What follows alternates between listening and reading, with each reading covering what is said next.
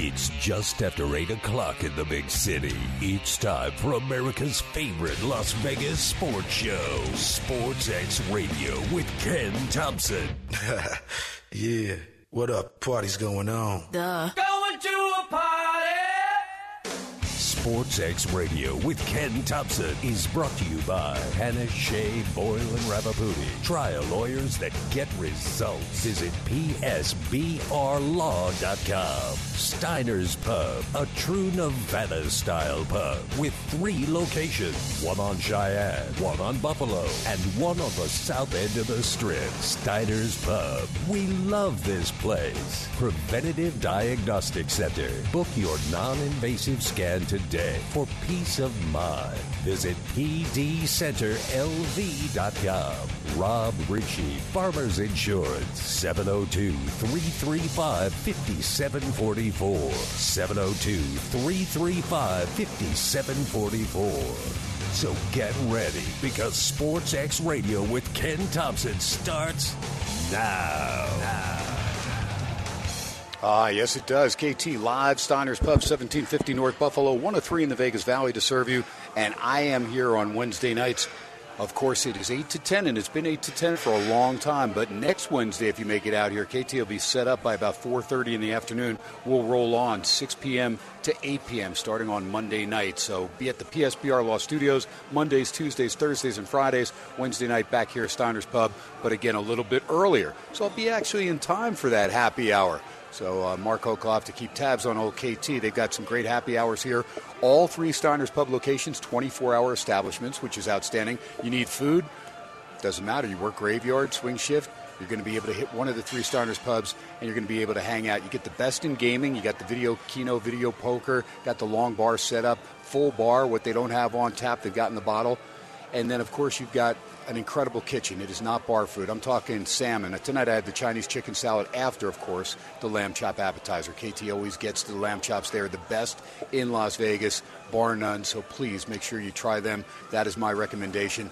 Uh, but a full menu. I mean, I'm talking salmon or steak or burgers, chicken sandwiches, the best salads, homemade soups, homemade salad dressings. Phenomenal. Top to bottom, 24 hour establishment, which means one other thing got to be 21 and older. So don't bring the kids, you'll be disappointed. Now, you can call and uh, get to go orders. And again, the prices are very reasonable. The food is second to none, it is outstanding. And I've been here 15 years on Wednesday nights, so I know pretty much everything on the menu, although things have changed and they've added some other things and, uh, you know, kind of trial by error, but pretty much everything I've tried has always been outstanding. Marc Lawrence going to join me in just a sec. Mark was here last Wednesday at this location. The other two locations, 8410 West Cheyenne, now in their 25th year. That is the original. And of course, 8168 Las Vegas Boulevard South. They will be celebrating their 20th anniversary coming up next year. They are the youngest of the three. This location, 1750 North Buffalo, just celebrated their 20th anniversary last Saturday night, and they did it in style. Roger Sachs taking care of business with a nice party from 5 to 10 p.m. And again, Steiner's Pubs, they do everything first class. So uh, we are here Wednesday nights, and it's great that you can join me. 101.5 FM, of course, K Dawn, streaming live on the Audacy app. You are listening to SportsX Radio. You miss any part of the show, the Audacy Rewind feature is set to roll right after the show is over, so you can go there, or you can also follow me at Ken Thomson 87 at SportsX Radio. Both those handles on Twitter, now known as X, will have the archive shows pinned right there. And there'll be uh, several different outlets you can go to. The links will be right there. We're going to talk some AFC football with Mr. Marc Lawrence. You can follow him on Twitter, Mark spelled with a C, at Marc Lawrence. And of course, Playbook Sports. Everything you need is right there. Mark's plays. He's got his incredible newsletter. And of course, he does the coffee club. He gets up early, 3 a.m. in the morning, to make sure he gets that sucker out there and uh, all set to go. Mark, it was great to see you in Vegas last week. Always enjoy uh, when you make it into town. One of these days, I'm going to have to make it over there to the South Beach area, make it to your neck of the woods. Oh, okay. I, uh, I thought Mark may be on, but Mark Hoke's going to grab him right now. Let me uh, run real quick to the Rich Badge and Findlay Toyota out of town scoreboard, get you caught up on a couple things. Uh, we're going to have some Oriole music later on in hour number two Uh, we've got Marc Lawrence and then Arthur DiCesare, Art Dice 21 from the Westgate Superbook will join me at about 8:40. But I do want to at least get in that one score. It was all Orioles tonight, baby. And Dean Kremer pitched a nice five innings, took care of business, got his 12th win of the year, and the O's get a couple home runs from Santander and uh, Anthony with a couple solo shots, and the Orioles roll. Final score was nine, or I'm sorry, seven, seven to nothing. Seven to nothing. Orioles win it, so the game stays under the total of eight. But the win there, and remember last night I said take the O's plus money. I know Gausman's solid, but the Orioles coming off a loss, usually at home, they're not going to drop two in a row. They did not tonight. They took care of business. Didn't gain any ground because the Rays were able to uh, get a run in the 10th and get a win and uh, stay pace there with the Orioles. But we'll get back to baseball in detail in hour number two. Right now, we're going to uh, shift over and we're going to talk some AFC football with Marc Lawrence. But, Mark, I was saying it was great to see you in person last week, and uh, hoping I can make it to your neck of the woods over there in South Beach, Florida, one of these years. Yeah, it'd be real nice, Kenny, to have you down here. We'll treat you when you come down here, just as you did when I went to Steiner's Pub. We had a great time seeing you and everybody in Vegas. Yeah, no doubt. And Steiner's always uh, accommodating everybody and been doing the show here for a long time, but always that nice, warm atmosphere at all three Steiner's Pub locations. And uh, Superbook weekend. And Arthur DiCesare from the Superbook will join me uh, about 8:40, so 11:40 your time. But next week, Mark, you actually, you know, you're going to get to come on the show a little bit earlier. Uh, next week, a little bit earlier because the SportsX Radio on the Audacy app is going to be a new time next week, yes. There you go. So we'll be rolling from 6 to 8 Pacific time, 9 to 11. So won't be keeping Marc Lawrence up too late. That beauty sleep will come back into play, and he'll be ready to roll for football season. It'll be outstanding. All right, let's start AFC, and let's start it off with the Buffalo Bills. We'll go to the AFC East, Mark. And again, this is a team – right there knocking on the door last several years. They do grab a pretty solid tight end out of Utah with their first round selection. Josh Allen is back. Uh, the running backs seem to switch up every now and then. Uh, defense still okay. I don't know exactly how good this team is. I mean, you don't feel like they're losing much ground. Like I said, they're always knocking on the door. Buffalo Bills, their win total 10 and a half. Where are you with Buffalo? Well, I like Buffalo pretty good this year, Kenny. Here we picked them to uh, make it to the Super Bowl in our preview guide magazine. Leslie Frazier is out as the defensive coordinator there, and head coach Sean McDermott is going to take over the defensive play calling skills, if you will. And you've got uh, Josh Allen here, one of the first player uh, to lead the league in turnovers and make the playoffs, going all the way back to Eli Manning back in 2007. They're only one of 12 teams that have never won the Super Bowl, Buffalo. And I think, if not winning the Super Bowl, I think getting there will be their mission this year. And I believe they may have a chance to do just that. There you go. And they open up against the Jets. So Aaron Rodgers, Monday night opener at home at MetLife.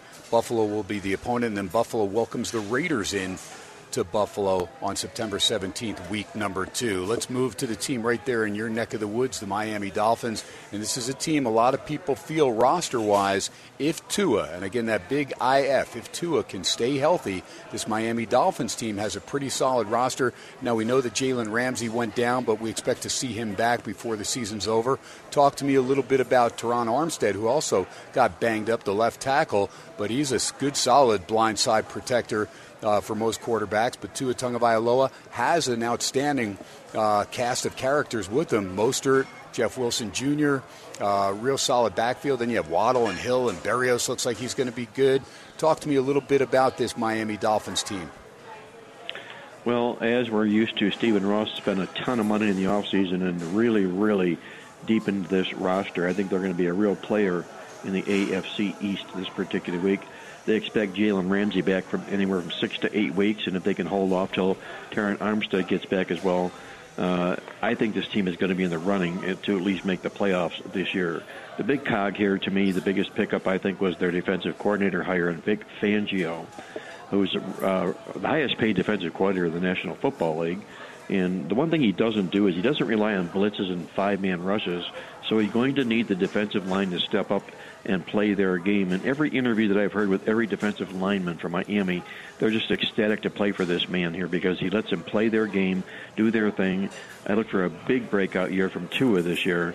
Those two wide receivers might be the two best tandem of wide receivers in the National Football League, and Tyreek Hill and Jaylen Waddle. I think the Miami Dolphins challenge Buffalo in this division. Tough schedule to start. A couple road games at the Chargers and then at New England. We'll see how Miami does out of the gate.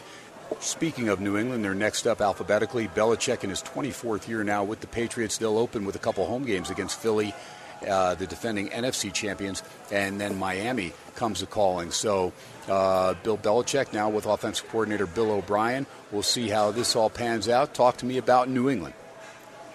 Well, you take a look uh, with and without. That's the key to the New England Patriots here. 25 and 26 the last three years since Tom Brady left New England. That just about says it all. And it means that Bill Belichick is just a, a National Football League head coach. Nothing superior without Tom Brady. And it's been just that way since Brady left here. Uh, they went 0 4 against Buffalo and Miami last year. Now the New York Jets look like they're replenished and restocked this year. I think this is going to be a tough road to hoe for the New England Patriots this year. They could be the last place team in this division here. They do have the benefit of no opponents coming off of a bye week this year. That'll be really good. And for the first time since 1995, they'll open the season with two consecutive home games. If they can get 2 0 in those first two home games, it could help them. But I see them bringing up the division, the bottom of the division, the AFC East this year. All right, the New York Jets are next up batting cleanup, and that's the way Aaron Rodgers likes it. We'll probably see him in action this week. As he said, he's probably going to get in that game. Breece Hall is uh, coming back, and of course, uh, grabbing a pretty solid running back in Dalvin Cook as well. So, really trying to add skill position players there around Aaron Rodgers, Garrett Wilson, the young stud out of Ohio State. Uh, a couple guys come back from Green Bay days with Aaron Rodgers, Allen Lazard, and Randall Cunningham, or Randall, Randall Cunningham, that would be great. Randall Cobb, uh, outstanding. And then Mecole Hardman, speedster from the Kansas City Chiefs for all those years, he's part of that nucleus as well. What about the Jets? What about the offensive line? They've had some woes, but they're starting to get some of their guys back. Uh, defensively, this team we know is one of the toughest defensive teams in the American Football Conference. What do you expect from the Jets? Well, last year they were seven and four, Kenny, to start the season. They lost every game going out, went 0 and six to end the season. A very disappointing end to last year. They have the league's longest playoff drought of any team coming into the season. 2010 was the last time the Jets made the playoffs here. Aaron Rodgers, everything big is expected upon him because he's Aaron Rodgers. Following the same path a lot of what Brett Favre did when he was uh, with the Green Bay Packers. He left Minnesota and when he went to Minnesota, he set a career high in completion rates and yards per pass attempt and passer rating. So if Favre can live up to that same path, it's a good chance for the New York Jets uh, to be a factor in this race here. The last 4,000 yard passer that the New York Jets had was who? Joe Namath back in 1967. So if Aaron Rodgers can step up and fill that those shoes, they too can be a challenger inside this division. But I got to say this: Michael Lombardi uh, former National Football League general manager, he made a great comment here, and he said that for any great culture to succeed, you can never airbrush the past. You don't become an instant champion on paper. So the New York Jets are going to have to go down and win in the trenches here, not just because Aaron Rodgers is there. So we'll see whether or not they can live up to the hype. All right, let's see if uh, we're going to have to pick it up a little bit so we can get all these teams in. Baltimore next up as we jump to the AFC North, and John Harbaugh finally had that preseason streak broken the other night by Washington. Talk to me about John Harbaugh. He's got Todd Monken, one of the uh, more innovative offensive minds at college football for a long, long time. Now they're with the Ravens, but this is a team now with Lamar Jackson under contract that could be right there as one of the favorites back in the AFC with Odell Beckham Jr. joining this squad. You got J.K. Dobbins, Gus Edwards, great backfield, and of course the offensive line anchored by Ronnie Stanley. Always a well-coached team. You know that uh, all about uh, Harbaugh and what he's like with the Baltimore Ravens here. Uh, they're going to face 12 teams this year, Kenny, that won nine or more games last year. That's a rather stiff schedule, if you will. And they did bring Todd Monken, and that was at Lamar Jackson's request. So if if uh, OBJ can live up to the billing, nobody's made the Pro Bowl as a Baltimore Raven ever. Uh, you, so you, a wide receiver hasn't, I say. So if OBJ can be that guy this year, Baltimore can also step up. This is going to be the toughest division in the National Football League this year. Yeah, no question. You've got Rashod Bateman, the youngster out of Minnesota, and Zay Flowers they just grabbed in the first round out of Boston College. So a very solid squad. Next up, of course, the uh, Cincinnati Bengals, I believe, is next up there with uh, Zac Taylor. What a job he has done with this team. And of course, we know Joe Burrow banged up. But what's the uh, uh, you know, the position right now as far as Joe Burrow? When do we expect him back, Marc Lawrence? Well, they're hoping by the beginning of the football season. They're kind of quiet about that. We don't know, you know, to what degree he's injured here, and uh, you know, obviously he's the kingpin of the whole football team here. They've got great wide receivers here. Some people think they have the best uh, team of wide receivers coming in here. And they've met Kansas City each of the last two years in the AFC Championship game.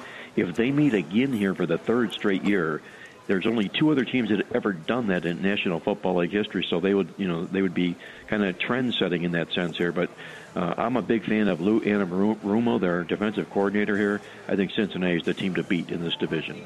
Yeah, we'll see again if Burrow can stay healthy. Right, Chase Higgins and Boyd, outstanding receivers, and Joe Mixon trying to make sure he can stay out of trouble off the field. And uh, it's a big if, but we'll see if he can do that it's a good, solid team. There's no doubt, and they're well coached by Zac Taylor and company. Cleveland Browns will be the last one we get to before we go to break, and then we'll come back. We'll uh, finish up with the Pittsburgh Steelers. We'll jump to the AFC South and AFC West. We'll get them all in in a quick amount of time. Talk to me about this team. You know them better than anybody. That's your hometown team, the Cleveland Browns. Kevin Stefanski now in his fourth year. What about the team led by a guy that I don't like off the field, Deshaun Watson? Does he still have it on the field after? A couple years away from the game, basically.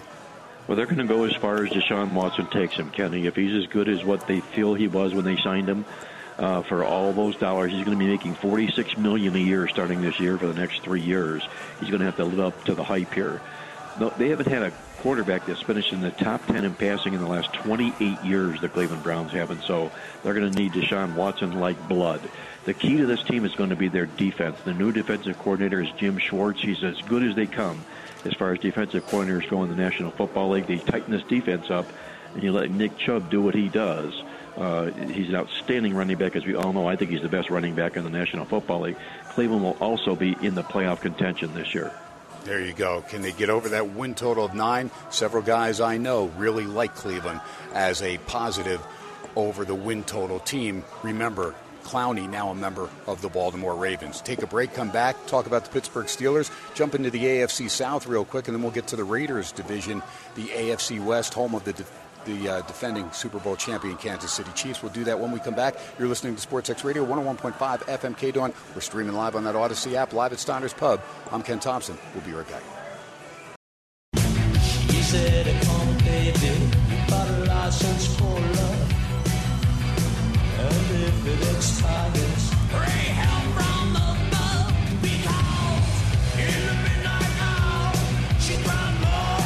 Uh, little Billy Idol bringing us back on a Wednesday night. It is Hump Day. KT live at Steiner's Pub. Marc Lawrence on the PSBR Law Hotline talking AFC right now. We're in the midst of going over the teams in the AFC. We're on the final team in the AFC North, the Pittsburgh Steelers. Mike Tomlin and company, they'll open up with a couple home games against the 49ers and in Cleveland on Monday night on my birthday, September the 18th. Looking forward to that.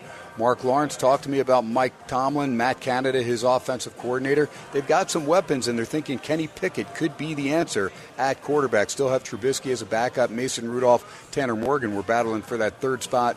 Uh, but there are some players there. George Pickens starting to step up there, and Najee Harris, the workhorse last year. What about this Pittsburgh Steeler team? We know when TJ Watt is healthy, that defense is still one to be reckoned with. Yeah, they sure are, Kenny. They're a wrecking force when TJ Watt is in the lineup, and it shows in their win loss record. You know, we all know Mike Tomlin's never had a losing season, but also they haven't won a playoff game since 2016, so they've got to kind of get their act back together here. Kenny Pickett, while he showed signs of promise last year, he only had seven touchdowns and nine picks last season, so he's got to play a lot better than he did last year. Their offensive line, 95% of the snaps they played, uh, their offensive line did last year, so they're a real cohesive unit that way. This is another team in a real, real rock solid division, Kenny, that could win the division or they could finish in last place. It's going to be a, a real crapshoot in this division here, but I think Pittsburgh's got the toughest road to hoe in this division. All right, let's jump over to the Houston Texans.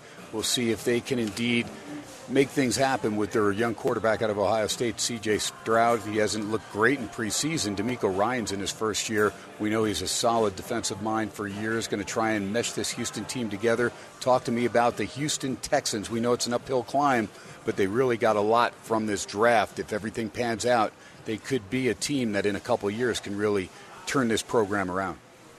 Yeah, people wonder whether or not C.J. Stroud warranted being the number two pick in the National Football League draft, if for no other reason. He only started 13 games in his college football career, so he's going to end up having to learn on the job, if you will. They did have the number two and the number three players in the National Football League draft last year when they traded up to get uh, edge rusher Will Anderson Jr. And I think he's going to be the the key cog on that defense uh, the, for this football team here. DeMeco Ryans was an excellent hire for this program here. They've got to quit hiring new coaches every year and stick with the plan. He's a former 49ers defensive coordinator and also with Houston here. I think he was a great hire for this football program here long way to go for this football team here. They'll be building. They'll probably be the last place team in this division, but we will see improvement from the Houston Texans this year. There you go. And they grabbed Dalton Schultz away from Dallas inside the Lone Star State. You have Metchie and Robert Woods, Nico Collins, your receivers.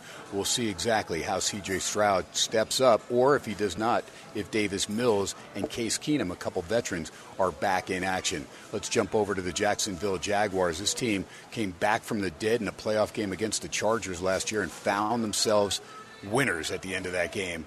How Staley ever survived getting fired for the Chargers, nobody knows, but we'll wait and see how things pan out. Doug Pederson, second year now with the Jags. Look, Sunshine really playing good, solid quarterback, feels comfortable. Let's talk a little bit about Jacksonville. Well, uh, we hopped past Indianapolis. Maybe we'll circle oh, back to them next. Okay. But that's okay. But taking a look at Jacksonville, they went from worst to first last year in the division.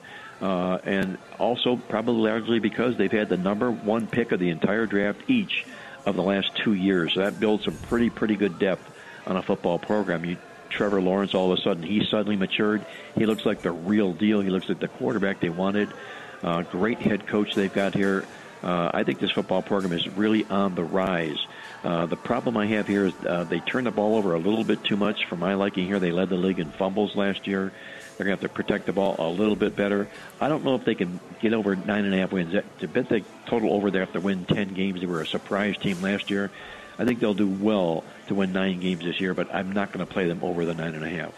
There you go. Calvin Ridley will be in action after sitting out last year. Zay Jones, who played for the Raiders, very solid. Christian Kirk very reliable receiver as well with Travis Etienne in the backfield with Tank Bigsby now as well for the Jags. Let's jump over now to those Indianapolis Colts. It's right I before J, but KT uh, not doing that as far as the way that he put his teams in order. So uh, forgive me there, but we know we've got controversy already over in Indianapolis, and it's not with Anthony Richardson. He will be the heir apparent. He'll start. Gardner Minshew will be the backup. Sam Ehlinger still on the squad, but Jonathan Taylor right now in a contract dispute, and there is no guarantee that Jonathan Taylor will be a Colt when it's all said and done. Mark, what about Indianapolis? Well, when you're floundering like the Colts are, you the last thing you can do is lose your superstar, and that is Jonathan Taylor. And it doesn't look like he's going to be an Indianapolis Colt for very long which means it's going to be a whole total rebuilding process for this team. Uh, Anthony Richardson, the new quarterback, he's also only started just 13 games in his college football career. Uh, he's going to be a little green, if you will, coming in here. The 34 turnovers they had last year was the most in the league. They were also last in the league in point differential last year. They were minus 139 net points.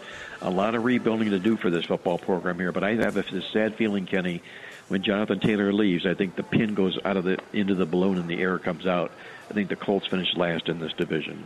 Wow, that'll be tough. Meanwhile, we've got Mike Vrabel in his sixth year now with Tennessee. Talk to me about the Titans. They're going to open up against Derek Carr and the Saints on the road before they get the Chargers at home and then go to Cleveland. So a very tough start for Tennessee schedule-wise. We'll see how they pan out. But talk to me about Vrabel and the Titans. I'm a big Mike Vrabel fan here but I'm afraid uh, they've got some work to do here. Uh, Derrick Henry's been a workhorse for this team, over 1,500 rushing yards three times in the last four years.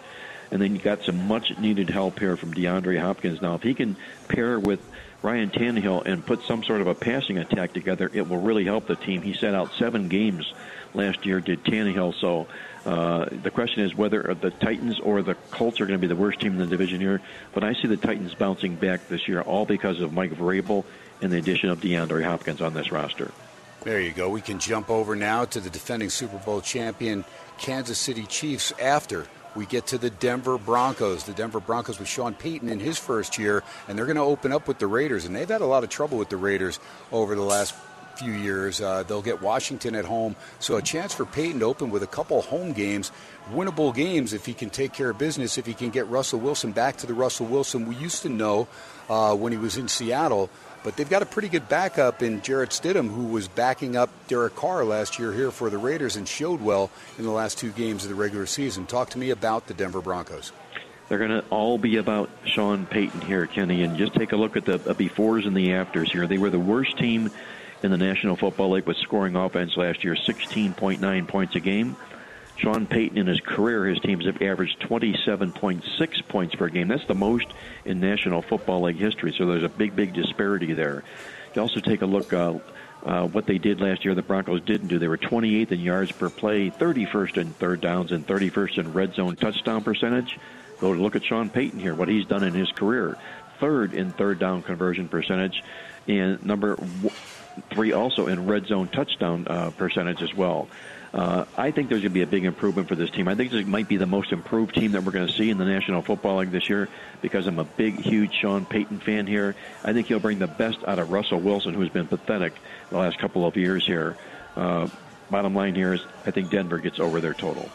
All right, Kansas City, we'll see how they do. But I'm telling you, Mark, right now, my feeling if Chris Jones doesn't get a deal done, they're going to be in a lot of trouble because he is the anchor of that D, and he makes everybody better, including guys like Gay and Bolton, the linebackers. So uh, I'm just I'm concerned if I'm a Chiefs fan. Fan, if I don't get Chris Jones the money he deserves, and we know he's probably the second best tackle in the NFL next to Aaron Donald. Uh, they're going to be in trouble defensively, so they better get that job done. And I would think they probably will side on caution and take care of business. Everybody else has kind of restructured contracts, Mahomes, Kelce, the guys, to making sure that the team can stay intact. What about KC? Did they win another one this year? Well, they're going to be the targeted team here, Kenny. Obviously, defending Super Bowl champions. You got to go back to 2004, New England, the last time a team won back-to-back Super Bowls. Very, very difficult task to ask of Kansas City this year. Patrick Mahomes, obviously, the key to this offense here. He's just he's a first ballot Hall of Famer right now. Even if he retired in five years, he'd be a first ballot Hall of Famer here. Uh, but I think they're going to be targeted this year, and I think they're going to come down, play down a notch or two to their level here. Eleven and a half wins is a tall order for teams in the National Football League. I think they'll struggle to get that number, and then Kansas City will, will make the playoffs, but they won't make it back to the Super Bowl.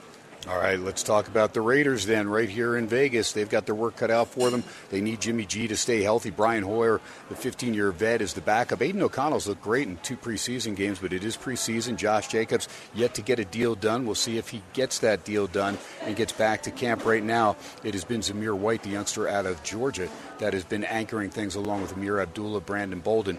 And uh, we'll see how this Raider team fares. On the defensive side of the ball, we know they're led by Maxx Crosby. They've got some other players, including Marcus Peters, who comes over, uh, the veteran, to try and help out that secondary. And Chandler Jones swears he's ready to play ball this year. Took him eight games to do that last year as he uh, really struggled out of the gate in a silver and black uniform. What about the Raiders under Josh McDaniels? Can this team hang in there in a very tough AFC West? Very tough AFC West here. The problem with the Raiders Kenny, is they keep missing on the in the draft. They just uh, for whatever reason, the draft has been their hijinks here. Jimmy G, I think, was a good, solid pickup for this team here. If for no other reason, he does know how to win football games. The beneficial thing for this team here this year, Ken, is they're going to face five teams that are coming off a Monday night football game this year. Four of them they're going to be at home doing just that. So the schedule should break out well for them that way. They're going to do a lot of traveling, air mile wise, but uh, just having the fact that five teams are coming off Monday night football games should be an extra win or two for the Raiders this year. I don't think they're going to win this division here, but I think they have a chance to get over that seven and a half win total. All right, and then we finish up with Justin Herbert and this LA Chargers team under Brandon Staley now in his third year. Like I said, it's been rocky uh, as far as you know winning big games and blowing that playoff game to Jacksonville when they were up 27 nothing last year was one he'd like to forget. They'll open with a couple road games at Tennessee, at Minnesota before they get the charge uh, the uh, Raiders at home in LA at SoFi Stadium. What about this Charger team? Because they've got a squad. There's no doubt about it. They've got players on the offensive side of the ball. It's just can the offensive guys can they stay healthy? Can guys like Keenan Allen and Mike Williams make it through the season? You know, if they can do that, the addition of Quentin Johnston really going to help out. The youngster from TCU is outstanding, and Austin Ekeler tried to shop his where on the open market, but didn't have any takers really as far as where he was going to have his salary escalated that much, so decided to stay in LA with the Chargers. If Joey Bosa and company are healthy, along with Khalil Mack, we know the defense is for real. How good is this Chargers team? It might be the best thing that happened to the Chargers is Austin Ekeler uh, not finding a taker here because he's really terrific. Uh, the best news about the team, obviously, the quarterback Justin Herbert. He was, he, if you take a look at what he's done here, Kenny, he, he was second most in the National Football League in target passes that were on target. Only Tom Brady was uh, a better passer on target than him. Patrick Mahomes was number three. So Herbert's got the ability here, and I wouldn't be surprised, Kenny. I'll go so far as to say this with those wide receivers they have in this football team here, that he could be a 5,000 yard passer with 50 touchdowns uh, Justin Herbert can for this football team. And if they do, they're going to challenge Kansas City for this division. Who wins the AFC, Marc? Buffalo, you said? I'm going to I'm going to still stay with the Buffalo Bills. I think it's a Josh Allen type of football season this year. Yes. Outstanding. Everything you have is at Playbook Sports. Let everyone know about it. Everything we do, Kenny, playbooksports.com. Our first football newsletter will be coming out next year. The preseason newsletter is there now. You subscribe to any publications, any services. You get the Coffee Club as a free, no charge bonus in your inbox every day from now through the Super Bowl. You can check it out all online at playbooksports.com. Great stuff from Marc Lawrence. Take a quick break. Come right back live at Steiner's Pub. Arthur DiCesare. He is a Westgate supervisor there in risk management. We've got a lot to talk about to take it through the final segment of hour number one. Keep it right here. You're listening to SportsX Radio, 101.5 FM K Dawn, streaming live on that Audacy app. We'll be right back.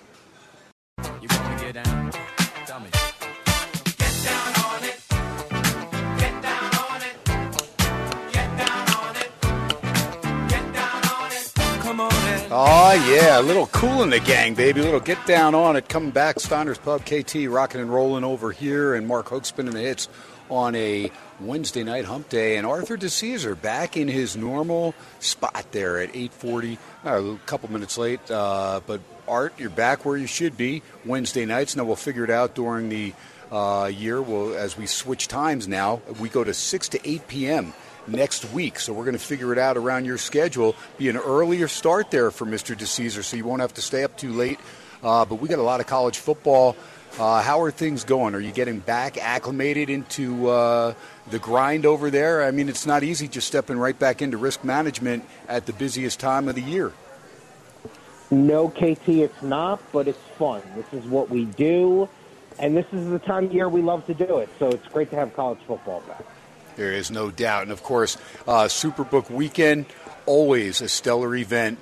So many names and faces. You get a lot of guys that come back on an annual basis. Boy, it's just a great atmosphere that weekend every year. Oh, there's no doubt about it. I mean, it's obviously one of our marquee weekends, probably the marquee weekend for us to kind of show love to the people and get everyone involved in the Super Contest. All right, talk to me, Navy and Notre Dame, because I've watched this total go down the last couple days. Notre Dame staying at a minus 20 and a half. Where are we Notre Dame and Navy? You're going to kind of go over these games with me and let me know where there's been action. Uh, you know, basically let us know how the uh, the sharps, the public, you know, how they're moving these lines and where we are with these seven D1 games, week zero in college football. Sure, absolutely. Navy Notre Dame, obviously that game in Dublin. You know, early on, total wise, like you said, we were as high as 51. We saw sharp action on the 51. It got to 50. It's now at 49. The public got in on, on 50, so they were a little late to the party, but the number has been driven down to 49. As far as the side goes, we opened Notre Dame 19 and a half saw an early sharp uh, bet at 19 and a half, and then the public has now piled on to Notre Dame at 20 and a half. No surprise there. Public always bets Notre Dame. There you go. So uh, we could have rain there in Dublin. That could be the reason, maybe, that the total has gone down. Because uh, last I saw, they were expecting some rain on Saturday, and that is the earliest of the starts as far as the seven games as far as college football. So we'll see if that indeed continues to drive that total down. But last we saw, uh, and it is current right now, 49 and Notre Dame minus 20 and a half against Navy. You got a, a pick on the side there at all? No, I you know I think Navy might be kind of live in a first half. First half looking at like eleven and a half or twelve, but it'd be a tough game to get involved in. You got to have a game like this on week zero because it's probably the only time people pay attention to it. When you only have seven games, UMass at New Mexico State is still a game we're going to be interested. Why? Because there's a line and there's a total. New Mexico State in Las Cruces, the Aggies minus six and a half, total of 45 against the Minutemen of UMass. Yeah, and KT, this is actually a game that both sides have seen pretty significant movement. When you look at the side, UMass took some heavy money this week at seven and a half. That's now moved us from New Mexico State minus six and a half. So you've seen a point move there, and that was a lot of sharp groups hitting UMass at the seven and a half. And then the total has creeped up from 42 and a half all the way to 45 now. Wow, that is significant move on both the side and the total. Anytime a uh, line moves and goes through that key number of seven, you know there's a lot of money being put on that one side. Florida International, the Panthers, they're going to take on Louisiana Tech, uh, Louisiana Tech down in Ruston, and we know Bachmeier, the new quarterback there for La Tech, minus ten and a half. The Dogs, Bulldogs at home, 58 and a half against Florida International. What have we seen as far as this? That was the opening number because the line has moved both side and total a little bit. It actually it, it has KT, but this is actually the game that's probably seen the least amount of action and the least least amount of sharp movement. The reason we've seen a side and total move has really just been market stuff. Total move from 58 and a half to 59. That was pretty much a market move. And same thing when we opened the game, we opened it at 10. It was 10 and a half. It's now 11, not really because the public has sided on one side or the Sharps have. It's just been we've been moving with the market on that game. Yeah, we'll see. I'm hoping Bachmeier can have a respectable year. The transfer from Boise State. Uh, Tru Edwards, Cyrus Allen, Smoke Harris, decent core of wide receivers. Uh, Thornton as well in the backfield and I think the uh, the Bulldogs would be the side that I would look at. Florida International's got a lot of work to do, no question about it this year. San Jose State and USC. Look, Brad Powers played USC, and I'm just like an SC fan, and I'm like, USC never buries the opener. They always get a non-conference foe, you know, from a mid-major conference, and uh, they win the game, and they come close to covering uh, a lot of these games, but uh, usually get backdoored. And look, uh, San Jose State, to me, Cordeiro's a pretty good quarterback. 66 and a half your total. 30 and a half. Caleb Williams and the guys, I think they can probably move up and down the field on San Jose State.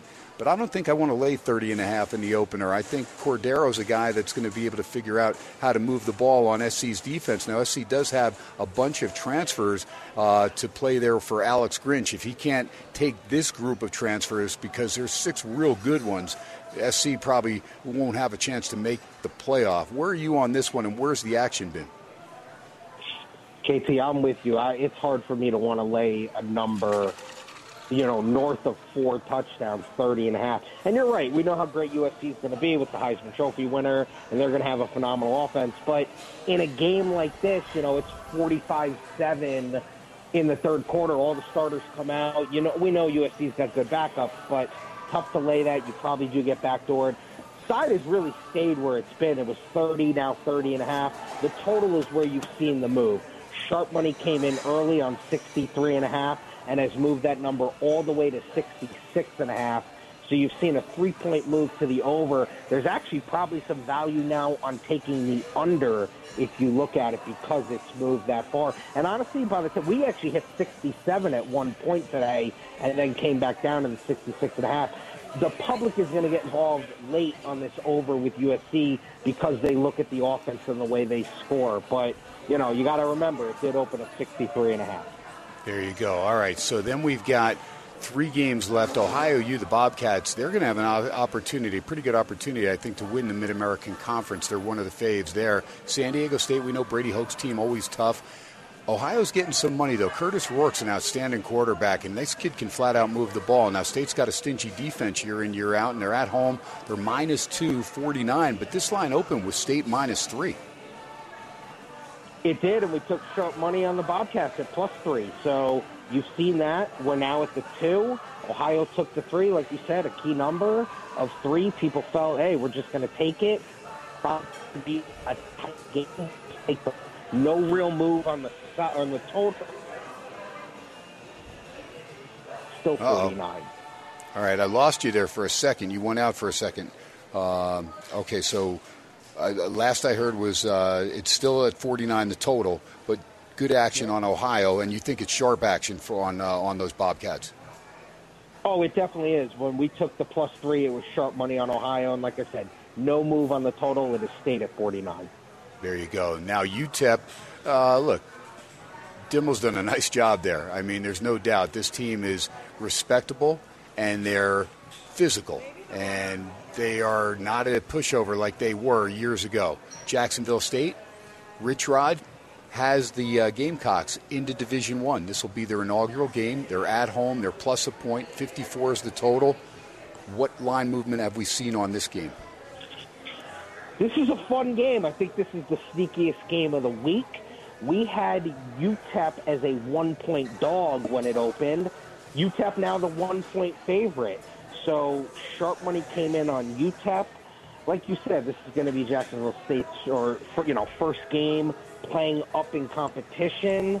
And UTEP not only has gotten love in this game, but they've gotten a lot of love in the futures market with people betting their over win total of five. So we've seen a lot of love on the Miners in the offseason. Yeah, there's no doubt the uh, quarterback is a veteran, and uh, he can he can play. Uh, there's no doubt Gavin Hardison uh, sticks around for his. Yeah, he's a kid that can definitely. Uh, you know, he's not a great runner, but he'll run when he needs to for a first down. He can get you three or four yards. Uh, the backfield pretty good. Hankins and Burgess Jr.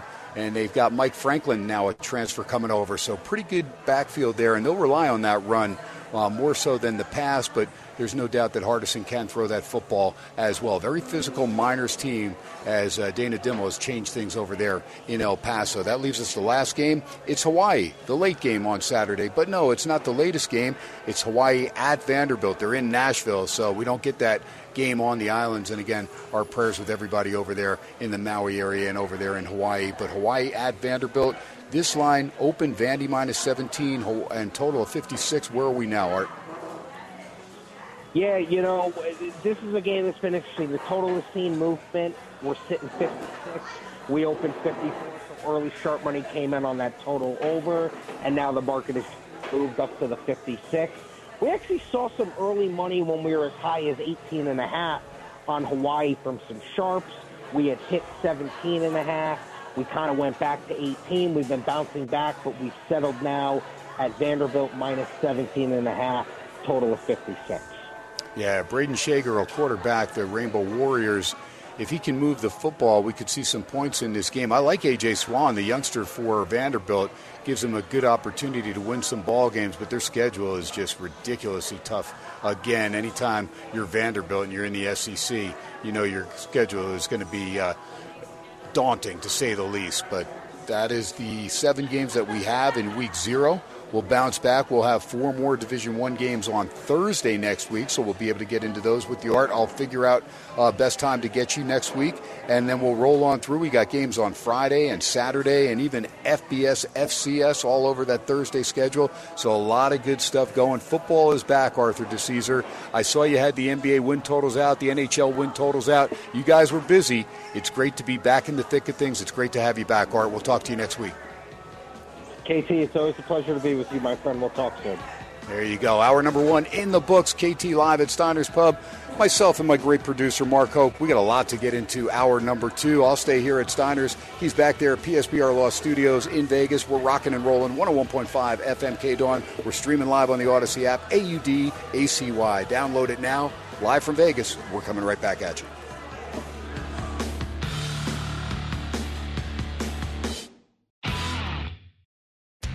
Welcome back from halftime. It's just after 9 o'clock in the big city. Time to continue America's favorite Las Vegas sports show, Sports X Radio with Ken Thomson. yeah. What up? Party's going on. Duh. Going to a party. Sports X Radio with Ken Thomson is brought to you by Panish Shea Boyle and Ravipudi. Trial lawyers that get results. Visit PSBRlaw.com. Steiner's Pub, a true Nevada style pub with three locations one on Cheyenne, one on Buffalo, and one on the south end of the strip. Steiner's Pub. We love this place. Preventative Diagnostic Center. Book your non invasive scan today for peace of mind. Visit pdcenterlv.com. Rob Ritchie, Farmers Insurance, 702 335 5744. 702 335 5744. So get ready because Sports X Radio with Ken Thomson starts now. now. All right, KT Live, Steiner's Pub, 1750 North Buffalo, one of three in the Vegas Valley to serve you. Roger Sachs and the crew, they take care of you 24 7. Got to be 21 and older to make it into all three Steiner's Pubs. But again, you want to get food to go, uh, your family will enjoy it. It is 24 hours of great food. And again, not bar food, just an outstanding menu. You can check out the menus online, and uh, you can always call. They'll have things ready. I see people nonstop while I'm doing the show at night, uh, sending people in to pick up to go orders. So they do a great to go business. Uh, but the place usually real busy throughout the day, and you never know. I mean, it could be two in the morning. You get a group of 16 that's going to pop in, you know, after uh, hanging out and maybe working a, a, shift, a swing shift or whatnot, or uh, people coming in early morning. You can get breakfast, lunch, dinner. It doesn't much matter. Homemade soups, homemade salad dressings, full bar. What they don't have on tap, they've got in the bottle. Uh, as far as the beer, uh, just set up your ride you know, prior to if you're going to have some adult beverages and, and uh, just make sure that you enjoy yourself and, and do it safely.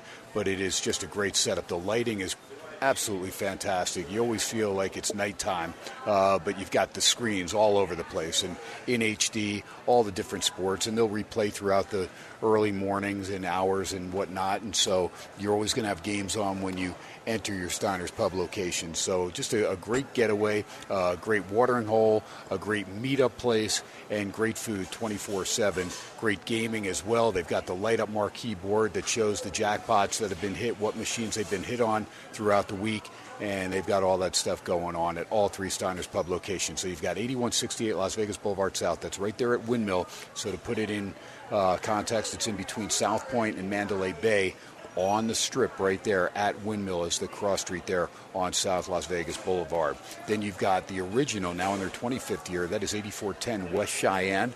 And uh, that is on the west side, as is the location that I'm at, which is, of course, 1750 North Buffalo. That is right there at Vegas Drive in the Albertson Shopping Center, just celebrating their 20th year last Saturday night. Ken Thomson, producer Mark Hoke, going to join me. Uh, got a lot to talk about. Do want to just update some scores. Inter Miami uh, ended up uh, getting the win in the. Now I'm trying to see. That's the U.S. Open Cup, I believe. They advanced on penalty kicks five to four and I believe they'll end up taking on Houston Dynamo. Uh, Messi was able to help rally them from a 2 0 deficit.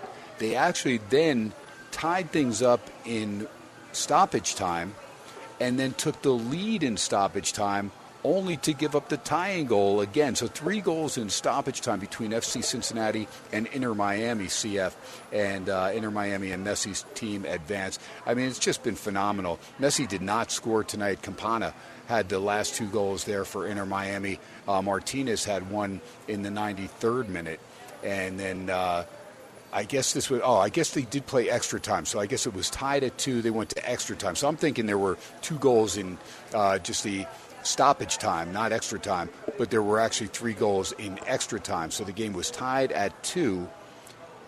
I guess, or it was two to one. Cincinnati, Miami tied it. Campana got a goal and or I'm sorry, Martinez got a goal in stoppage time. That pushed it into extra time, and that's when Campana gave Miami a 3-2 lead. But Cincinnati countered with Kubo getting a goal in the 114th minute, and they went to the shootout. And Miami advances five to four on the penalty kick. So I want to get that straight. But got to keep an eye on Messi mania as uh, we move on through. Meanwhile, Major League Baseball only a couple games, actually one game going. We've got it on right here. It is Cincinnati leading the Angels. That game is in the top half of the eighth. The Reds have a man on first and one out, and they are up four to three on the Halos in Anaheim. The Dodger game was suspended in the third inning in Cleveland. And uh, a buddy of mine, Chris Dalton, who is here at Steiner's Pub that I met, he was actually talking to his dad on FaceTime, and it was unbelievable the torrential downpour. In fact, Chris's fiance was supposed to fly out here tonight, but that flight got canceled, and a bunch of other flights there, Cleveland. So some uh, tumultuous weather over there in the Cleveland area, and so a bunch of flights canceled. So that game was suspended between the Dodgers. Kershaw was the starter against Curry. It was three to one Dodgers top third when they suspended the game. And again, that only game going. Cincinnati leading the Angels four to three. That is top eight from Anaheim. Everything else is final from earlier. Get into those games uh, maybe after the break because I do want to reflect on uh, you know very important you know personality in the world of sports uh, passed away. Lived a full life, 79 years of age. This is somebody that uh, even KT remembers back in the day, in his heyday, as far as watching wrestling. And WWE legend Terry Funk passed away at age 79. So I bring in Mark Hoke, of course, my producer, but also uh, he is the host and producer of the Mark Hoke Show, the best in professional wrestling on Sunday mornings, 8 a.m. to 10 a.m. right here at 101.5 FM KDON, streaming live on that Audacy app. And this was a guy that, you know, Mark, when you start reading uh, the different articles, you find out that this guy was respected by everybody uh, in the game, you know, and you're talking management, you're talking, you know, other wrestlers, and they just said that this guy was a consummate pro, never feared anybody, and just was always ready to work. Terry Funk, dead at the age of 79, but lived an incredible life, and really, amongst his peers, you know, was somebody that was really well liked. Yeah, really, it, it's funny when people talk about their Mount Rushmore of wrestlers. Terry, for some reason, doesn't get on that list. But when you look at just how much respect that he's had in the industry, it's surprising that he isn't. Uh, of course, Terry started wrestling back in the 60s, 70s, was the NWA world champion before you know, he and his brother and the Brisco brothers were always fighting it out. That's Jack and Jerry, not the current uh, iteration of that. Uh, you know, kind of before the Ric Flair Harley Race era, you know, Race was in that mix too. And Terry just kept finding a way to revitalize his career. He spent all the time in the NWA in Florida and so on.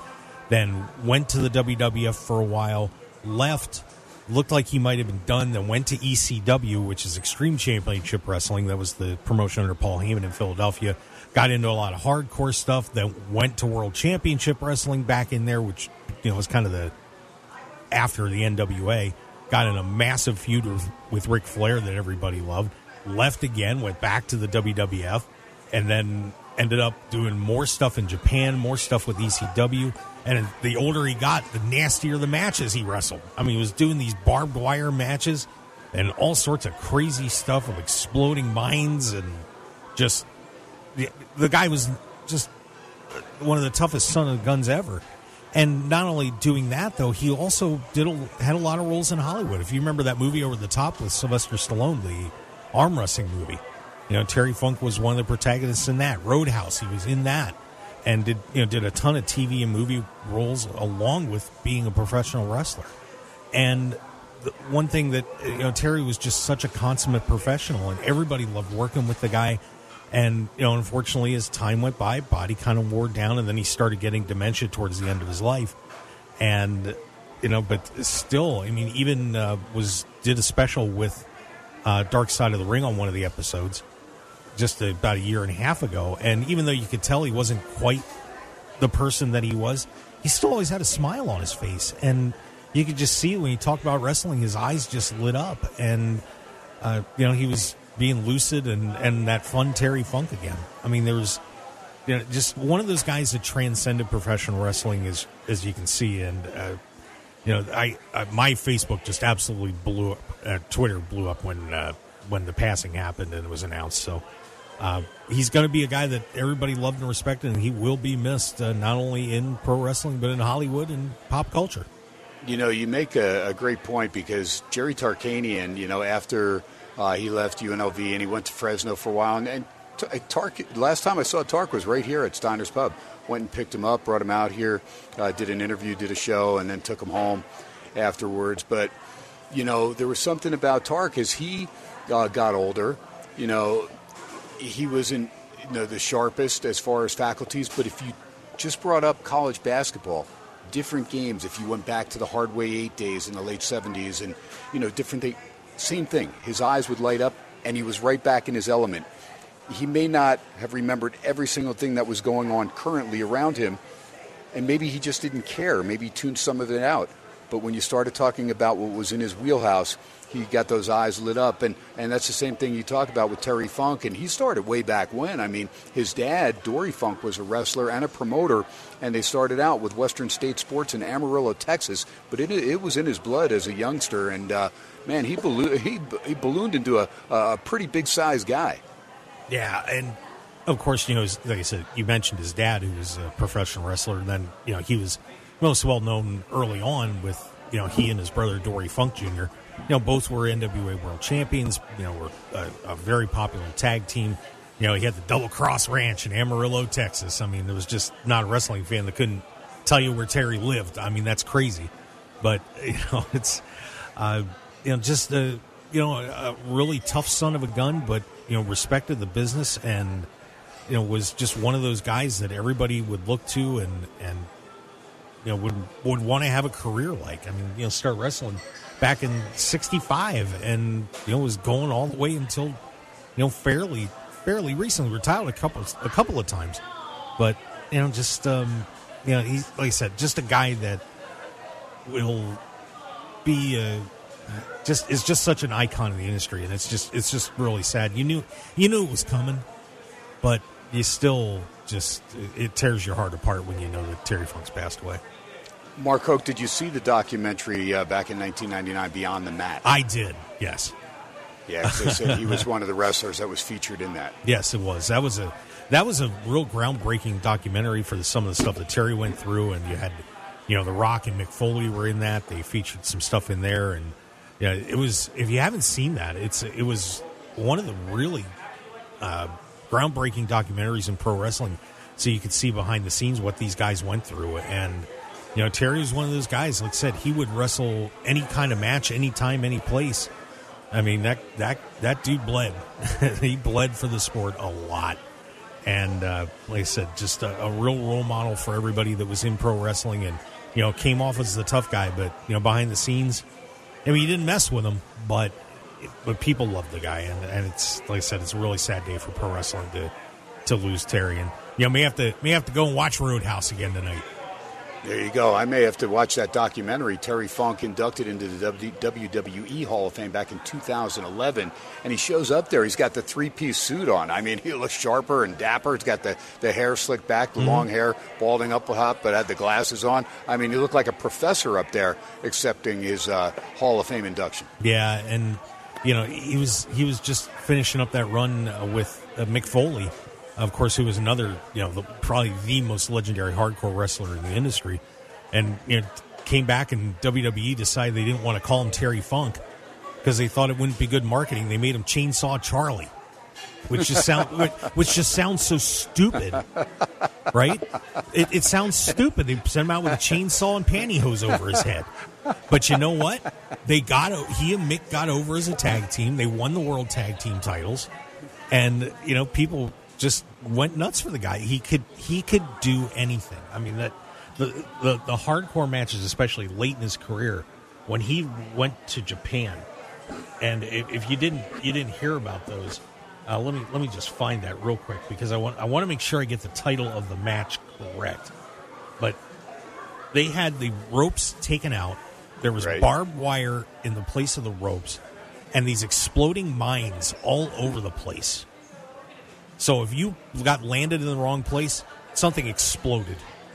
Or if you landed in the ropes, you were on barbed wire. I mean, it was just it was just crazy some of the stuff that that man did and you know and you know in ECW you know did a lot of that kind of stuff too like I said I mean just he found a way wherever he went to succeed and you know like I said just uh, someone that you know CM Punk listed him as his top role model and and there's a lot of other wrestlers that feel that way too. So, yeah, sad, sad to see him go.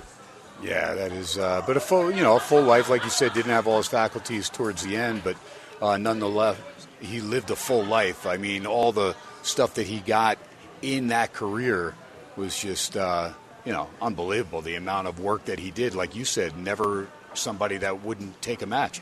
Yeah, if you go if you go on his Wikipedia page and see the list of awards and championships that Terry Funk won, my God, it's it's unreal. The, the list is longer than just about anybody I've ever seen. So you, you got to know, uh, you know, this was a, a, guy that did his job and did it well, and like I said, a fun actor too. So there you go. All right, Chainsaw Charlie. That is a classic right oh, there. Oh my God, it was so. you know, like I said, it was so bad because WWE for some reason said we don't want to call him Terry Funk. you know, the name that everybody knew him by, and it's right. so hard to get over when they pull a put a gimmick on you like that. That doesn't seem like it's going to work. But that's how good he was. That he could put a pair of pantyhose a, on his head in a black suit and run around with a chainsaw and still be as popular with the fans as he ever was. That is great stuff. WWE legend, and again, uh, other outfits as well. But Terry Funk dead at the age of 79. And uh, thanks to producer and, uh, of course, host of the Mark Hoke Show, Mark Hoke, commenting. And I'm sure that's something that you're going to probably uh, add to your show, paying some tribute to Terry Funk on Sunday. I'm sure that we will. And uh, it's already going to be a super busy Sunday on the show with AEW All In's pay per view uh, coming up. that is actually on Sunday. The, the first the pre-show of that is going to be kicking off during our show, and then the pay-per-view starts afterward. And then we've also got a WWE pay-per-view on that Saturday, and AEW comes back and does another pay-per-view on Sunday. Of course, that big show at Wembley Stadium that is now set the record for attendance uh, tickets purchased for any professional wrestling show ever. So we'll be talking more about that and getting ready for that one, and uh, so much more. It's going to be a blast. There you go. Looking forward to it. All right. Uh, let's just get these baseball scores in before we go to break because then you'll recognize our bumper music when we come back. National League, 6 to 4, St. Louis beats Pittsburgh, and uh, that was a matinee game at PNC. Andy Iskoe just got to get him credit because he said there's always those common scores, different scores. 6 to 4 was, uh, you know, that's not a, a score that you see every day, but you had another 6 4 score. The Cubbies beat Detroit behind Jameson Taillon uh, over Skubal, and uh, that as a dog. The Cubbies were slight dogs in that game, but there's your common score from Andy Iskoe. The Giants, San Francisco, squandered a lead in the ninth, gave up a 5 2 lead. Atlanta had the winning run on first with one out, but a diving catch by the young outfielder there for San Francisco kept them alive in the bottom of the ninth. They got out of that, and then they scored two in the excuse me, two in the tenth to win it by a score of eight to six. So a wild game there in Philly, but San Francisco gets the W, finds a way to get it done for Ragusa and his Giants. Meanwhile, Miami gets shut out at San Diego.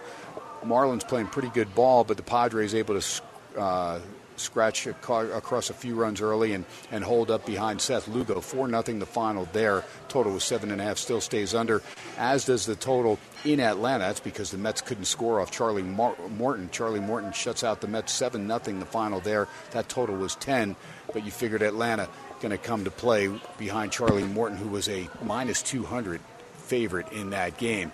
Wayne Krivsky, ah, the great Kriv, comes up short. He gave you George Kirby last night, said he liked Kirby a lot with Seattle. However, Chicago Bills Palehose get it done. White Sox win it in 10, 5 to 4 at home on the south side. You could have got the White Sox a plus 230 in that game at home. Kansas City, they were a minus 142. That's because they were playing in Oakland uh, Ragans uh, gets the win against Martinez. 4 0 shutout there for the Royals. Another shutout, biggest game on the board tonight. Dean Kremer in control. Got a little run support when he was in. They got a lot of run support later.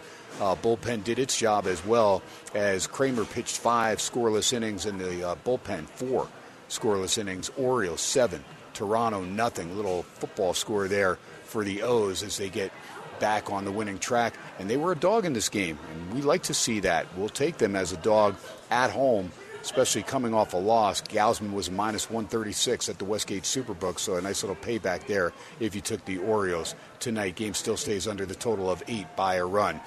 Chris Sale and Boston, they didn't have their best stuff. They did have a lead against Houston, but Houston was able to rally and get the game into extra innings.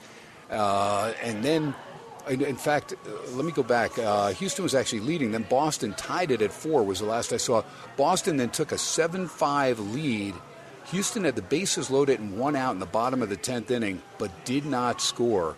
And uh, Boston ends up winning that game by a score of seven to five. So nice effort there uh, by the Bo Sox, who are still keeping their playoff hopes alive. They win it by a score of seven to five.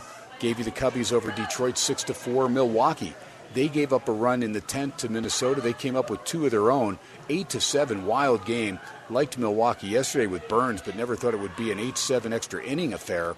But the Brewers continue to win. They're playing good, solid baseball. It is a final now. Cincinnati opened it up late and beat the Angels 9 to 4 behind Abbott. And this Cincinnati Reds team uh, starting to get back on track. And it's really interesting now in the NL Central because the Cubbies are playing well. Now the Reds are playing well. Milwaukee's playing lights out right now, so it's going to be real fun in September to see who ends up winning that NL Central. Tampa with the run in the 10th, they get past Colorado after blowing a 5-2 lead. The Rays win it by a score of 6 to 5. Game does get up and over the 8 total. Civale started there for the Rays. Looked like he was going to get a W, but the bullpen gave up that lead. The Yankees break a nine-game losing streak behind Luis Severino, 9 to 1. They pound Washington Game goes over the total of eight and a half. Told you the Dodgers in Cleveland got suspended. So what that means, if you played the Grand Salami, uh, that's the total of all the runs. You can have, they'll have a, a, number, and you can either go over or under. I believe it's just a push. I believe you get the money back, uh, whether you had over or under. And uh, you know, I think that it may have already had gone over the total We'll have to see, but I, I, think it had already gone over the total. But it doesn't matter because the Dodger Cleveland game was not completed. And in a Grand Salami, most of the places will say that it's got to be completed the day of the event. And since that Dodger Cleveland game was suspended in the third inning with the Dodgers leading 3 to 1, that would mean your Grand Salami money more than likely will be returned to you. So that a look at the Richard Badge and Findlay Toyota out of town scoreboard. As far as in baseball, uh, the only game on the WNBA scoreboard, LA, the Sparks just buried Phoenix 91 to 62. The game still stays under by a point and a half. Total was 154 and a half. Game hits 153, 91 62 the LA Sparks minus 11. They blow out the Mercury on the road. And that is a look at the Richard Badge and Findlay Toyota out of town scoreboard. Take our break here, uh, mid break here, and uh, or for actually first break there, hour number one went a little bit long. But come back, you'll recognize that bumper music, and I'll be uh, talking with my producer Mark Hoke. Got a lot to talk about, lots going on, and I'll get you all those lines for all the games coming up this week, including the preseason. You're listening to SportsX Radio 101.5 FM K Dawn streaming live on that Audacy app. Ken Thomson live at Steiner's, coming right back. Something magic happens every time you go. You make the magic happen. The magic of Orioles baseball when the game is close and the O's are hot. There's a thundering roar from 34 to give it all they got. And you never who's gonna hear the call. Every game has a different start. That's the magic of Orioles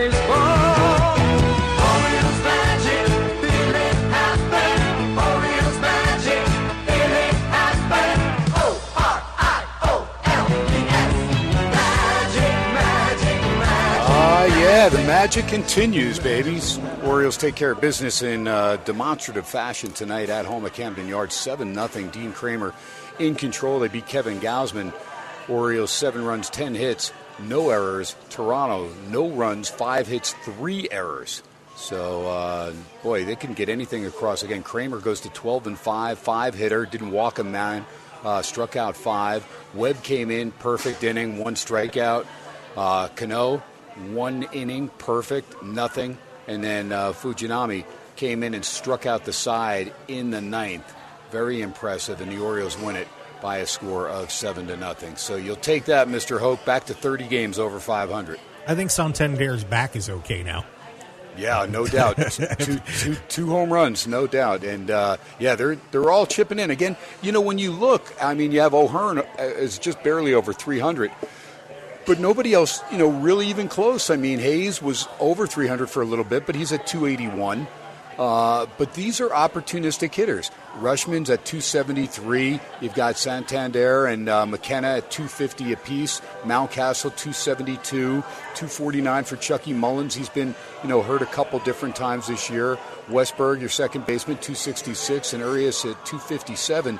Uh, and then Henderson at 248, but he know we know he was mired in the 180s, 190s for a while before he really caught fire and picked things up in, in a big way.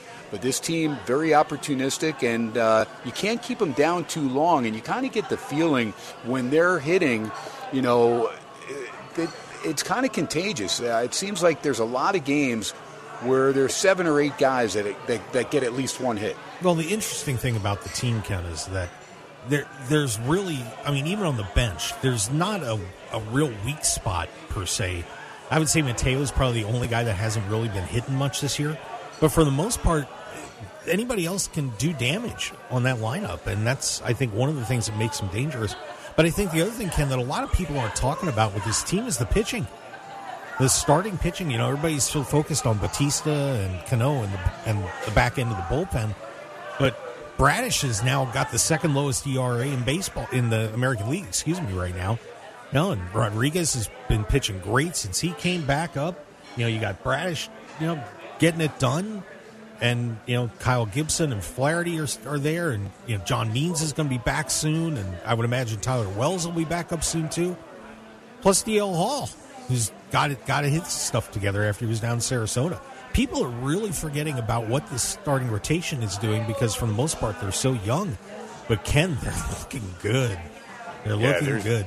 They are looking good. There's no doubt about it. Meanwhile, the uh, Cincinnati Reds, I gave you a 9 4 final. That was from the earlier game. They're playing the nightcap right now, and they're up 7 3 on the Angels. Remember, that game was 4 to 3. It's 7 to 3 now. The Reds bat with one out in first and second in the top half of the ninth inning. But in the first game, De La Cruz had a three run homer, had a triple, six RBIs for the youngster. Uh, in the nightcap, McLain's got a three run homer and a couple hits. So uh, they are taking care of business. Let's go and check real quick on the standings as things have changed a little bit. Orioles uh, right now at 78 and 48 still listed two games ahead of the Tampa Bay Rays. They have three up in the loss column, but two games ahead of the Rays, who have 77 and 51. Orioles at 78 and 48. Toronto with the loss to the O's, eight and a half back. 70 and 57. The Red Sox beating Houston tonight 67 and 60 and we told you the Yankees broke that 9-game losing streak. Aaron Judge his first 3 home run game as a member of the Pinstripe Yankees. Meanwhile, Minnesota they are floundering. They have lost a couple in a row. They are 65 and 62, but they have a four and a half game lead in the Central over the Cleveland Guardians. We told you their game was suspended against the Dodgers tonight when they were trailing three to one with the inclement weather there in Cleveland. But the Detroit Tigers, 11 games under 500, but only seven games back, only two and a half back of the Guardians for second place. I'm just hoping Minnesota at least finishes over 500. I mean, I think there should be a rule that if you don't make it to 500, you can't go to the playoffs, Mark. Well, you know, but still, you, if you win your division, you win your division. It it, it just kind of is what it is. It's it's pretty hard to in baseball to not finish over 500. So, you know, look, I, you know that division's terrible. We all know it, but you know the the and the Twins will. But you know the Twins have a pitching rotation. Like I said, they're you know they're you got a three game series, first round. Your pitchers are hot. You can do it. So, you know, it, it does it suck that they're yeah. Yeah but you know I, I remember a twins team a while back that was only a few games over 500 that won a world series out of the blues so you never know what happens in baseball ken. Just yeah no doubt. No doubt. Houston 72 and 56 after that loss tonight. Could have pulled within a uh, half game there. Actually they, they could have uh, pulled into a tie with the texas rangers but they end up losing that game. They would have gone to 73 and 55, and they would have been tied with Texas, percentage points behind, but they're now still a full game behind the Texas Rangers. They dropped to 72 and 56 after losing that game to Boston 7 to 5 at home, and then Seattle lost a matinee game to in 10 innings to the White Sox, so they also dropped a half game. Texas was idle, probably the best thing that happened to the Rangers. They are 72 and 54. The Angels losing this twin bill. They're going to drop to 61 and 67. And boy, it is tough. I mean, they go out, they make the move to stay fast there. Uh, you know, Moreno says, you know what, let's go for it. And it has just been a nightmare for Angels fans.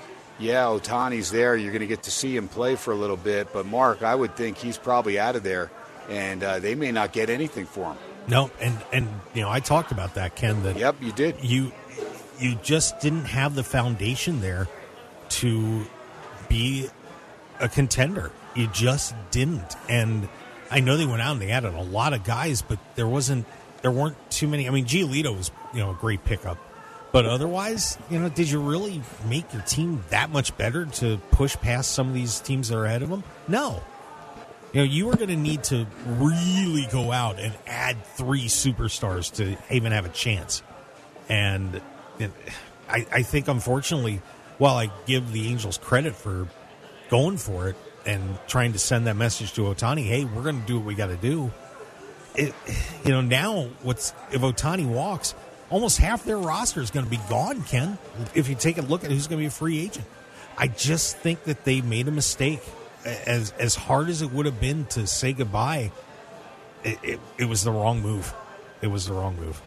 Yeah, you did. You talked about it, and uh, I believe Krivsky was on your side. I think he also thought that they should deal him. So they, elected not to. They rolled the dice, came up snake eyes. Didn't work out for them. Braves 82 and 44, well ahead. They've got that NL East pretty much wrapped up. 13 and a half up on the Phillies, who have 11 games over 500, 69 and 58. So they are your front runner as far as the wild card. Miami with the loss, they're only two games over 500. The Cubs are six games over 500, and when the Reds finish off this game against the Angels, which they should, they're in the bottom of the ninth right now. The Reds also will be six games over 500. They will be 67 and 61. The Cubs 66 and 60. So percentage points ahead. The Cubbies will be for second place, but both teams will be three and a half games behind the Milwaukee Brewers, who are 70 and 57. The Dodgers uh, 76 and 48 well ahead of both San Francisco and Arizona. San Fran with the win tonight in extra innings ends up pulling even with the Diamondbacks, who have been playing good, solid baseball. They've won their last four and eight of their last ten. Both those teams now will be 66 and 61. The Reds, with this win in this game, will pull a half game ahead of both of those teams. Uh, they'll be dead even in the loss column. So you're literally going to have four teams the Cubs, the Reds, the Giants, and the Diamondbacks all separated by a half a game. And then you'll have the Marlins will be just a game and a half back of those four teams. Philadelphia will be the front runner, as we told you, as far as the wild card. But Atlanta and the Dodgers, they pretty much pretty much have their divisions wrapped up. Uh, Milwaukee, again, a three and a half game lead over both Chicago and Cincinnati unless the uh, Angels put up a four spot to keep this game going in the bottom of the ninth against the Reds. So I, would think that uh, starting to starting to shake out as we go into September. You're starting to get a pretty good read. Now there's still you know a bunch of games to go and a bunch of key games, a bunch of uh, games where you're going to have a lot of matchups head to head, and uh, you'll be able to be able to you know kind of figure out as we get down stretch time uh, you know how teams are shaping up for the postseason. But Mark, I would think that you've got to feel pretty confident right now the way the Orioles are playing. Yeah, they're they're looking pretty good, but you know they can't shake Tampa. They just can't get rid of them. Tampa Bay just keeps playing well, but but Ken, if you don't mind going back to the National League for a minute, I think when you're talking about how things are shaking out, if you're Atlanta and the Dodgers right now, you pretty much already know you're going to win those divisions, and you should get the buys in the first round. So they're going to be able to really rest some guys probably down the stretch and get a chance to set those pitching rotations up for the uh, NLDS series, uh, whoever they end up playing. I mean, you know, Ken, you remember what happened last year with your Mets that when mm-hmm. they didn't win the division, they had to go into that three game series to kick things off in the wild card round. So you know, this is this is huge for Atlanta and the Dodgers, and and I think, you know, with everything that's happening in the NL Central and, you know, Arizona and the Phillies, that we're forgetting about the Dodgers. We don't talk about them enough.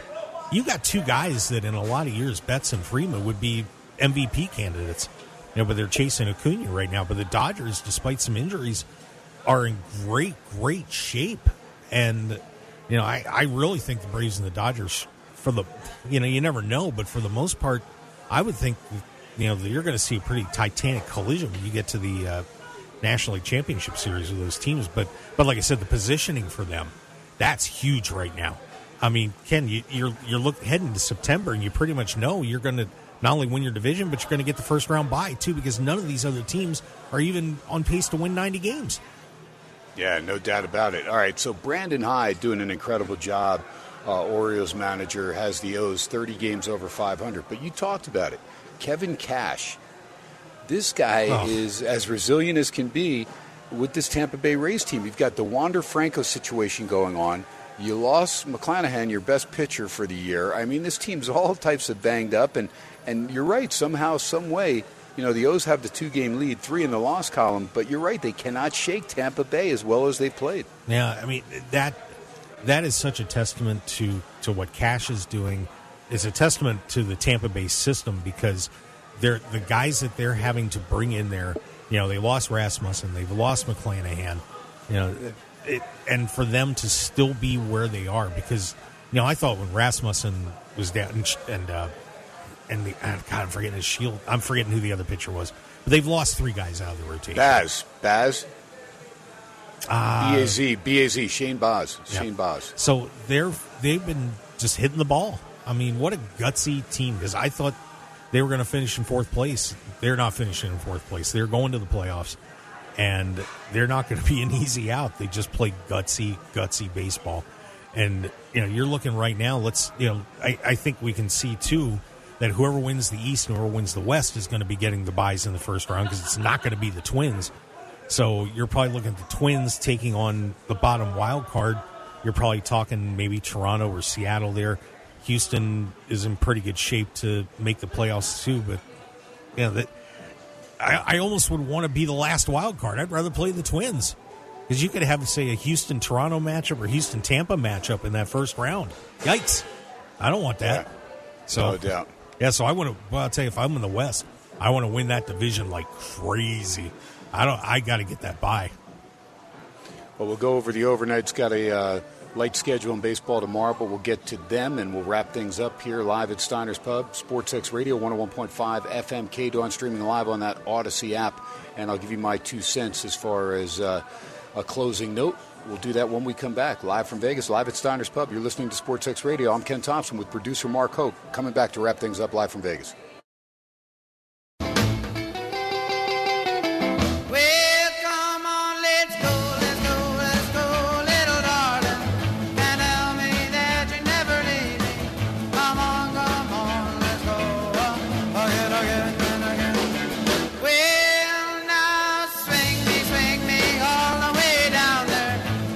Little Ritchie Valens as we come back, wrap things up live at Steiner's Pub. Ken Thomson. Remember the final week, the show 8 to 10 p.m., Monday through Friday, as we shift starting on Monday. We'll go 6 to 8 Pacific time, so the archives be up by about 9 o'clock Pacific time. So jot that down, earlier time start. Remember to download the Audacy app if you haven't done that, A U D A C Y and you can use the rewind feature for both SportsX Radio and, of course, the Mark Hoke Show, the best in professional wrestling. My producer, his show Sunday mornings, 8 a.m. to 10 a.m. Uh, wrapping things up here, just want to uh, get to some of the games that are going to be coming up tomorrow. I do have. Uh, I know that Coach Dickert from Washington State is going to join me at about 8:25 Pacific time. Now I think Andy Iskoe will be in studio, but that's not confirmed yet. I'll find out with AI. He's got a busy schedule with all his proxy work he'll be doing. Uh, Brad Powers will be on the PSBR Law Hotline tomorrow, hour number two, and he will be going over the games with either myself or myself and Andy uh, for week zero, the seven D1 games for Saturday's card and then we are going to have our inaugural week next week as far as the new time slot 6 p.m. to 8 p.m. and got a bunch of guests lined up.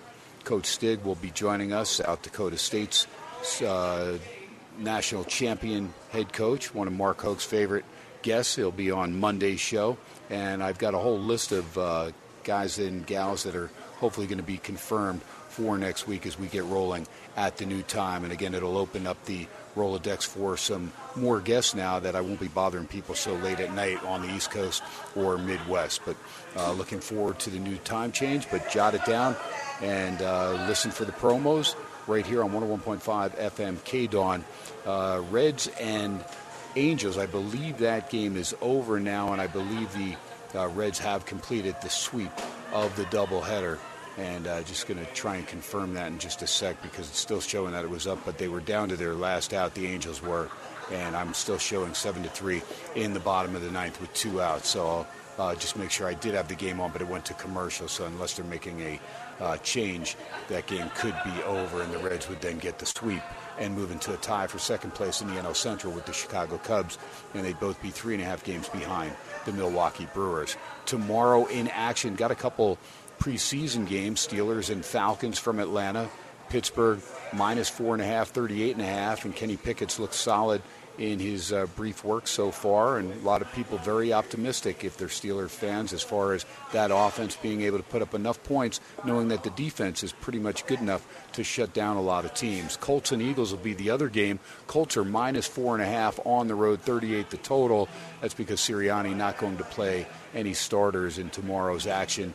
He's got his roster pretty much intact. There's a few spots that they'll be uh, looking at uh, but Philly pretty much intact. Mark, you excited as far as for Philly to take it that next peg to get that Super Bowl? Yeah, as long as they can get through the schedule. It's a it's a brutal schedule for them this year, but I'm feeling pretty good. I mean, the NFC is just not a good conference. And, you know, I always see Philadelphia and San Francisco as the real contenders to win it. So, yeah, I'm I'm feeling okay, Ken. I'm feeling okay. All right, so let me just ask you because I know you're a big North Dakota State guy, and I know Trey Lance, we've talked about it. Ah. He got beat out by Sam Darnold for the backup. And I, I will tell you that uh, Shanahan, Kyle Shanahan's a heck of an offensive mind. But man, you talk about swinging and missing on thinking somebody's going to be, uh, you know, your starting quarterback. And he not only thought that Lance would be the starting quarterback, he thought he would be up there uh, you know, in the category of a Lamar Jackson or a uh, Patrick Mahomes. Now, look, there's no doubt he may get an opportunity somewhere, and maybe he'll be able to pick it up.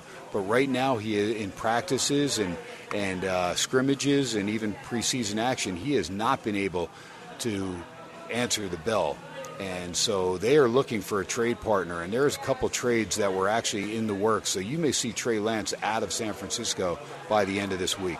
Yeah, I'm, I, you know, honestly, I'm pretty devastated about it because Trey's an awesome athlete, and he probably needed a little more time in college. But know, he's, I, you know, he'll probably be one of those guys that I think give him some time and you know a little more experience in, the NFL. I think he'll be okay. But you know, I, Shanahan made the decision. Whether I agree with it or not doesn't matter. So we'll see what happens with Trey, but you know, I, I think one just give them a little time, and if somebody when somebody gets him, they're going to get a great guy and a great athlete, and you know, hopefully they'll be able to develop them. So, you talk about, I mean, one end of the spectrum to the other. Trey Lance, they trade three first round picks to move up and grab him. And then Brock Purdy is the last guy taken in the draft and leads them to the NFC Championship game against Philadelphia. Gets hurt in that game, not able to finish it but unbelievable, Mr. Irrelevant.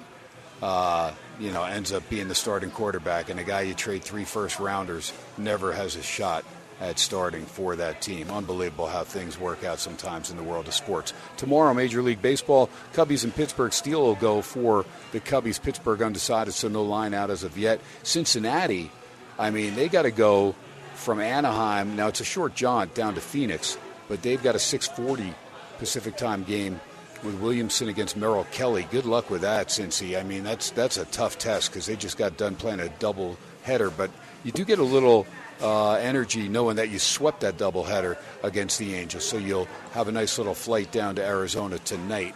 But it is Kelly minus 162.9 the total. American League. Uh, Bello for Boston against France for Houston. Red Sox beat him in 10 tonight, 7 to 5. France minus 132.9 the total. Baltimore not decided yet on their pitcher against Jose Berrios for Toronto. Uh, right now, the Orioles still a minus 110 favorite, nine the total there. Texas with Heaney, Minnesota with Lopez as uh, the Twins at home minus 138 and a half. Rangers trying to break a six game losing streak. Oakland with Waldichuk and Scholtens there for the White Sox. White Sox minus 145, nine and a half the total. Washington and the Yankees interleague. Yankees breaking the nine game losing streak. Remember what I told you? A lot of times that happens. You break a streak of eight or more, the same result happens the next day. I'll look at the Yankees there, but Michael King's a big favorite, minus 162, nine the total. Uh, Lambert for Colorado. Armstrong for Tampa. Tampa minus 238 and a half year total. And the Dodgers undecided against Gavin Williams for Cleveland. Uh, Dodgers still minus 125, eight and a half your total. They will finish the suspended game if they can, weather permitting.